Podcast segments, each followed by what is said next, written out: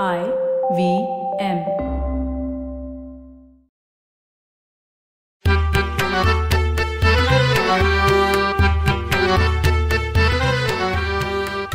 नमस्कार मंडळी. मी डॉक्टर राजीव. आणि मी माणिक.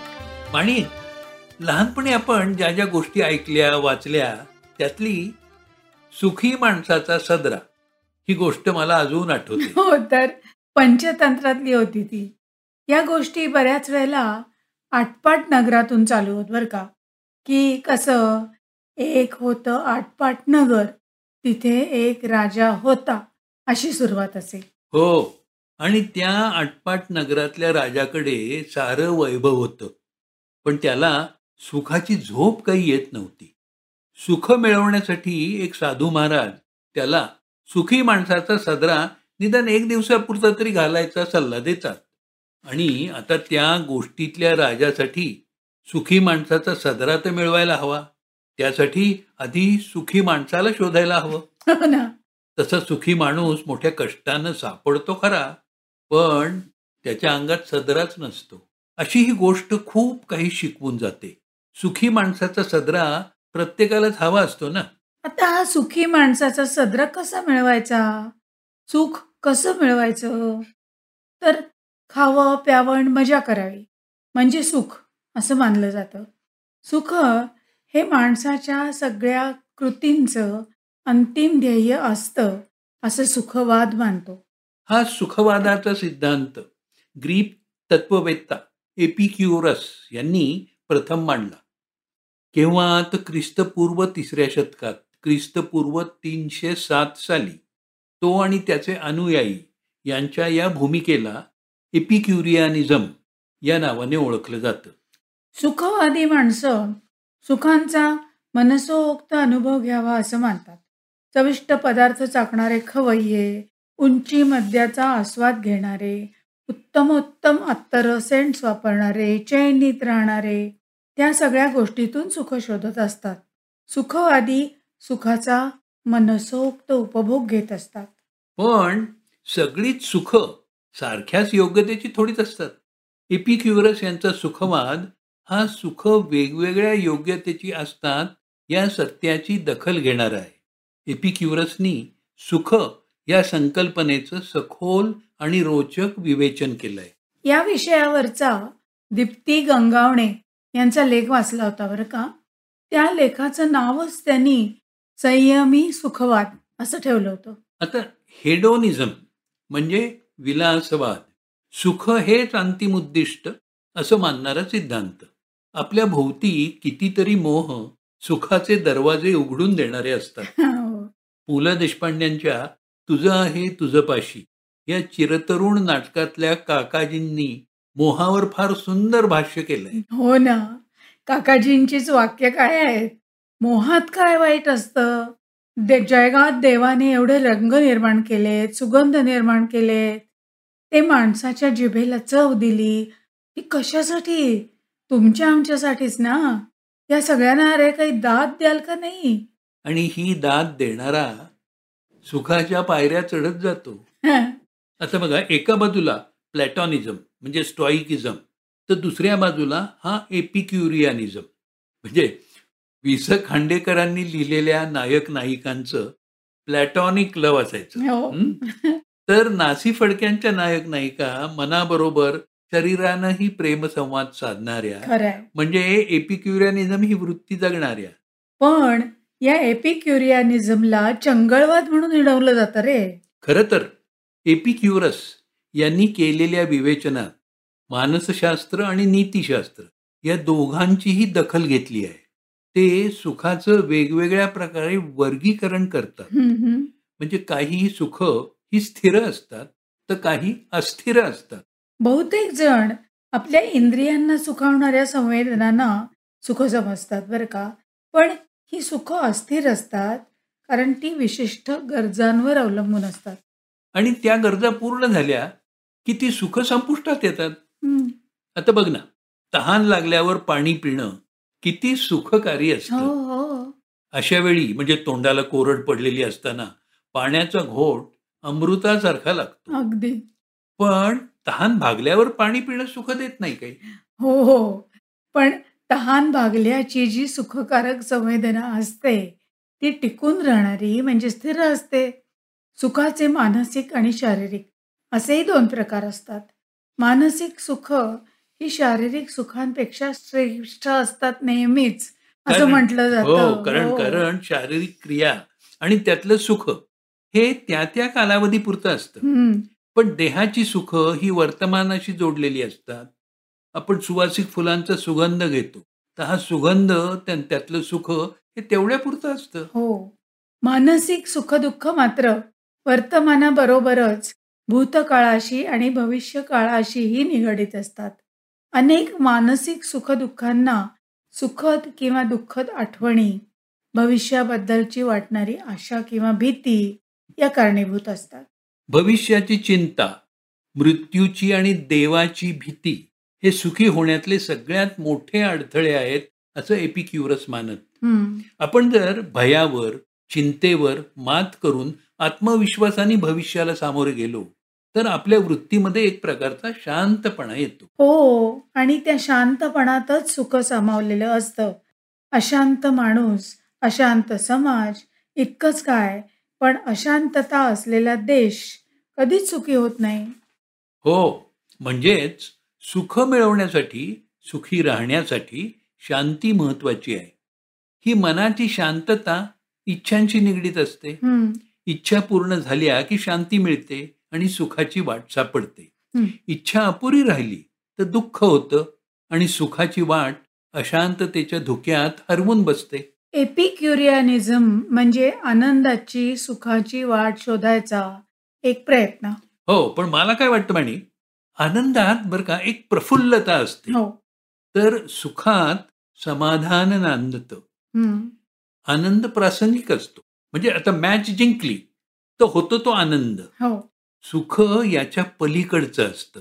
खोलवर असतं. कायमस्वरूपी असतं. अशा कायमस्वरूपी सुखासाठी एपिक्युरियस इच्छा पारखून घ्यायला सांगतात. त्यांनी या इच्छांचे तीन प्रकार सांगितले आहेत बरं का. पहिला प्रकार म्हणजे नैसर्गिक इच्छांचा. अन्न वस्त्र निवारा अशा इच्छा या नैसर्गिक असतात. त्या पुऱ्या होणं सुखासाठी सुखानं जगण्यासाठी आवश्यक असतं. जरुरीचं असतं. निसर्गत या इच्छा मर्यादित असतात. पण कधी कधी या अनैसर्गिक रूप धारण करतात. हा इच्छांचा दुसरा प्रकार बरं का. म्हणजे वैविध्यपूर्ण महागडं अन्न किंवा वस्त्र ही नैसर्गिक गरज न ठरता अनैसर्गिक स्वरूपाची लालसा ठरते. आपण त्याला चंगळवादी जीवनशैली म्हणतो. एपिक्युरस यांच्या दृष्टीनं ही नैसर्गिक पण अनावश्यक इच्छांना महत्त्व देणारी असते.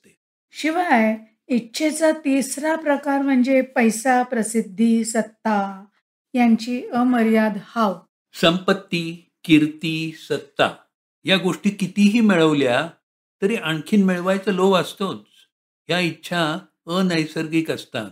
त्यांना मर्यादा नसते. त्यामुळे या इच्छांची पूर्तता कधी होऊच शकत नाही. म्हणून एपिक्युरस या इच्छांना रित्या पोकळ इच्छा मानतात इच्छा आणि सुख यांचं नातं असं गुंतागुंतीचं असल्यामुळेच सुख मिळवण्याचे दोन मार्ग असतात.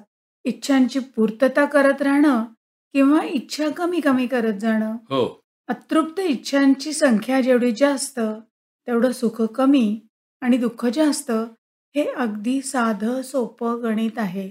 म्हणूनच एपिक्युरस बहुतेक वेळा दुसरा मार्ग स्वीकारायला सांगतात. तत्कालिक सुखांचा बेबंदपणे जर उपभोग घेतला तर तो शेवटी दुःखालाच जन्म देतो. त्यामुळे संयमपूर्वक उपभोग घ्यावा असंही ते सांगतात. हं म्हणजे खा प्या मजा करा या पलीकडे जाणारा हा एपिक्युरियानिझम आहे. म्हणजे संयमित उपभोग हे त्याचं सूत्र आहे. एपिक्युरस यांनी यासाठी काही गोष्टींचा अवलंब करावा असं सुचवलंय. त्यातलं गमक आहे थोडक्यात समाधान माना. बी कंटेंट विथ लिटल तसंच शांततेत राहा. Settle for tranquil kind of life तुम्हाला गरज नसलेल्या गोष्टींवर पैसा खर्च करू नका. म्हणजेच आपल्या खऱ्या गरजा ओळखा. मृत्यू आणि मृत्यूनंतरची शिक्षा यांची काळजी सोडा. तत्वज्ञानाचा अभ्यास करून शहाणपणा विजडम मिळवा. या समजूतदार शहाणपणामुळेच तुम्हाला सुखाची वाट गवसेल. ज्ञान वास्तव आणि जीवन म्हणजे नॉलेज रियालिटी अँड एक्झिस्टन्स यांची सांगड घाला. त्यातून आनंदाची सुखाची वाट निश्चित मिळेल. सुखी होण्यासाठी तुम्ही धैर्याने संकटाचा सामना करा. विपरीत काळात तुम्ही धैर्याने वागलात तर पुढे येणारा काळ तुम्हाला सुखी करेल. एपिक्युरस मैत्रीचं महत्त्व अधोरेखित करतात बरं का. जीवाभावाचे मित्र असणं हे फार महत्त्वाचं आहे. मैत्रीमध्ये तुम्ही एकमेकांना समजून घेत दुःख वाटून घेता आणि आनंद द्विगुणित करता. एपिक्युरस आणखीन एक महत्वाची सूचना करतात. ते म्हणतात तुम्ही तुमची तुलना दुसऱ्याशी करू नका. हो ना. दुसऱ्याशी केलेल्या कंपॅरिझनमुळे तुमच्या हाती येते विफलता आणि असूया. त्यातून सुख निसटून जात. खरं रे. काही वर्षापूर्वी बघ आपण एक नाटक पाहिलं होतं बरं का? नाव होतं साठेचं काय करायचं? त्यात निखिल रत्नपारखी आणि सोनाली कुलकर्णींनी खूप छान काम केलं होतं. छान विनोदी ढंगाच्या या नाटकातला नायक सतत स्वतःची तुलना साठे या त्याच्या ऑफिसमधल्या सहकार्याशी करत असतो आणि मनातल्या मनात झुरत असतो चिडत असतो आणि असमाधानी होत असतो. नायकाच्या मनातल्या साठेचं काय करायचं असा खरा प्रश्न आहे.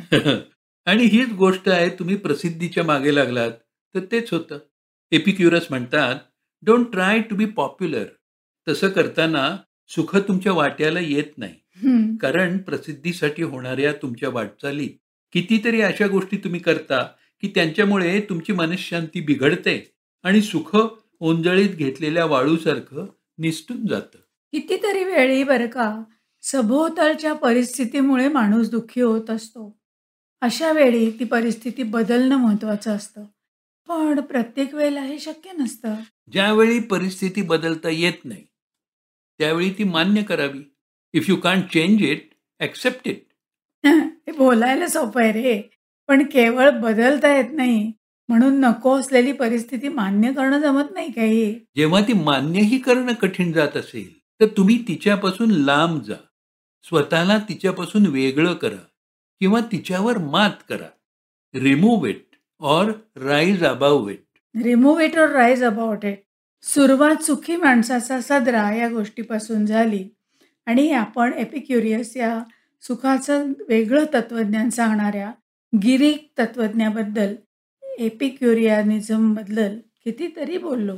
एपिक्युरियानिझम फक्त उंची मद्य पिणं चविष्ट खाद्य खाणं कोनेझूर ऑफ आर्ट्स किंवा गुरमे एवढ्या मर्यादित अर्थानं वापरल्या जाणाऱ्या शब्दाची व्याप्ती खरी व्याप्ती म्हणजे संयमित सुखवाद अशी आहे. आता सुखाची व्याख्या कशी करायची? श्रीरंग गोडबोल यांनी लिहिलेलं आणि प्रशांत दामल्यांचं एक गाजलेलं गाणं मला आठवत आहे बरं का? हम्म. त्या गाणं म्हणत आपण भागाचा शेवट करूया. मला सांगा सुख म्हणजे नक्की काय असतं? मला सांगा सुख म्हणजे नक्की काय असतं? काय पुण्य असलं की ते? घर बसल्या मिळत. हम्म पुन्हा भेटूच मराठी खिडकीतून. मराठी खिडकीतून. तुम्हाला मराठी खिडकीतून हा आमचा पॉडकास्ट आवडला असेल तर तुम्ही आम्हाला जरूर फेसबुकवर सांगा आणि तुमच्या नातेवाईकांना मित्रमंडळींनाही जरूर ऐकायला सांगा. सांगाल ना? पुन्हा भेटूया मंगळवारी मराठी खिडकीतून फक्त आय व्ही एम पॉडकास्टवर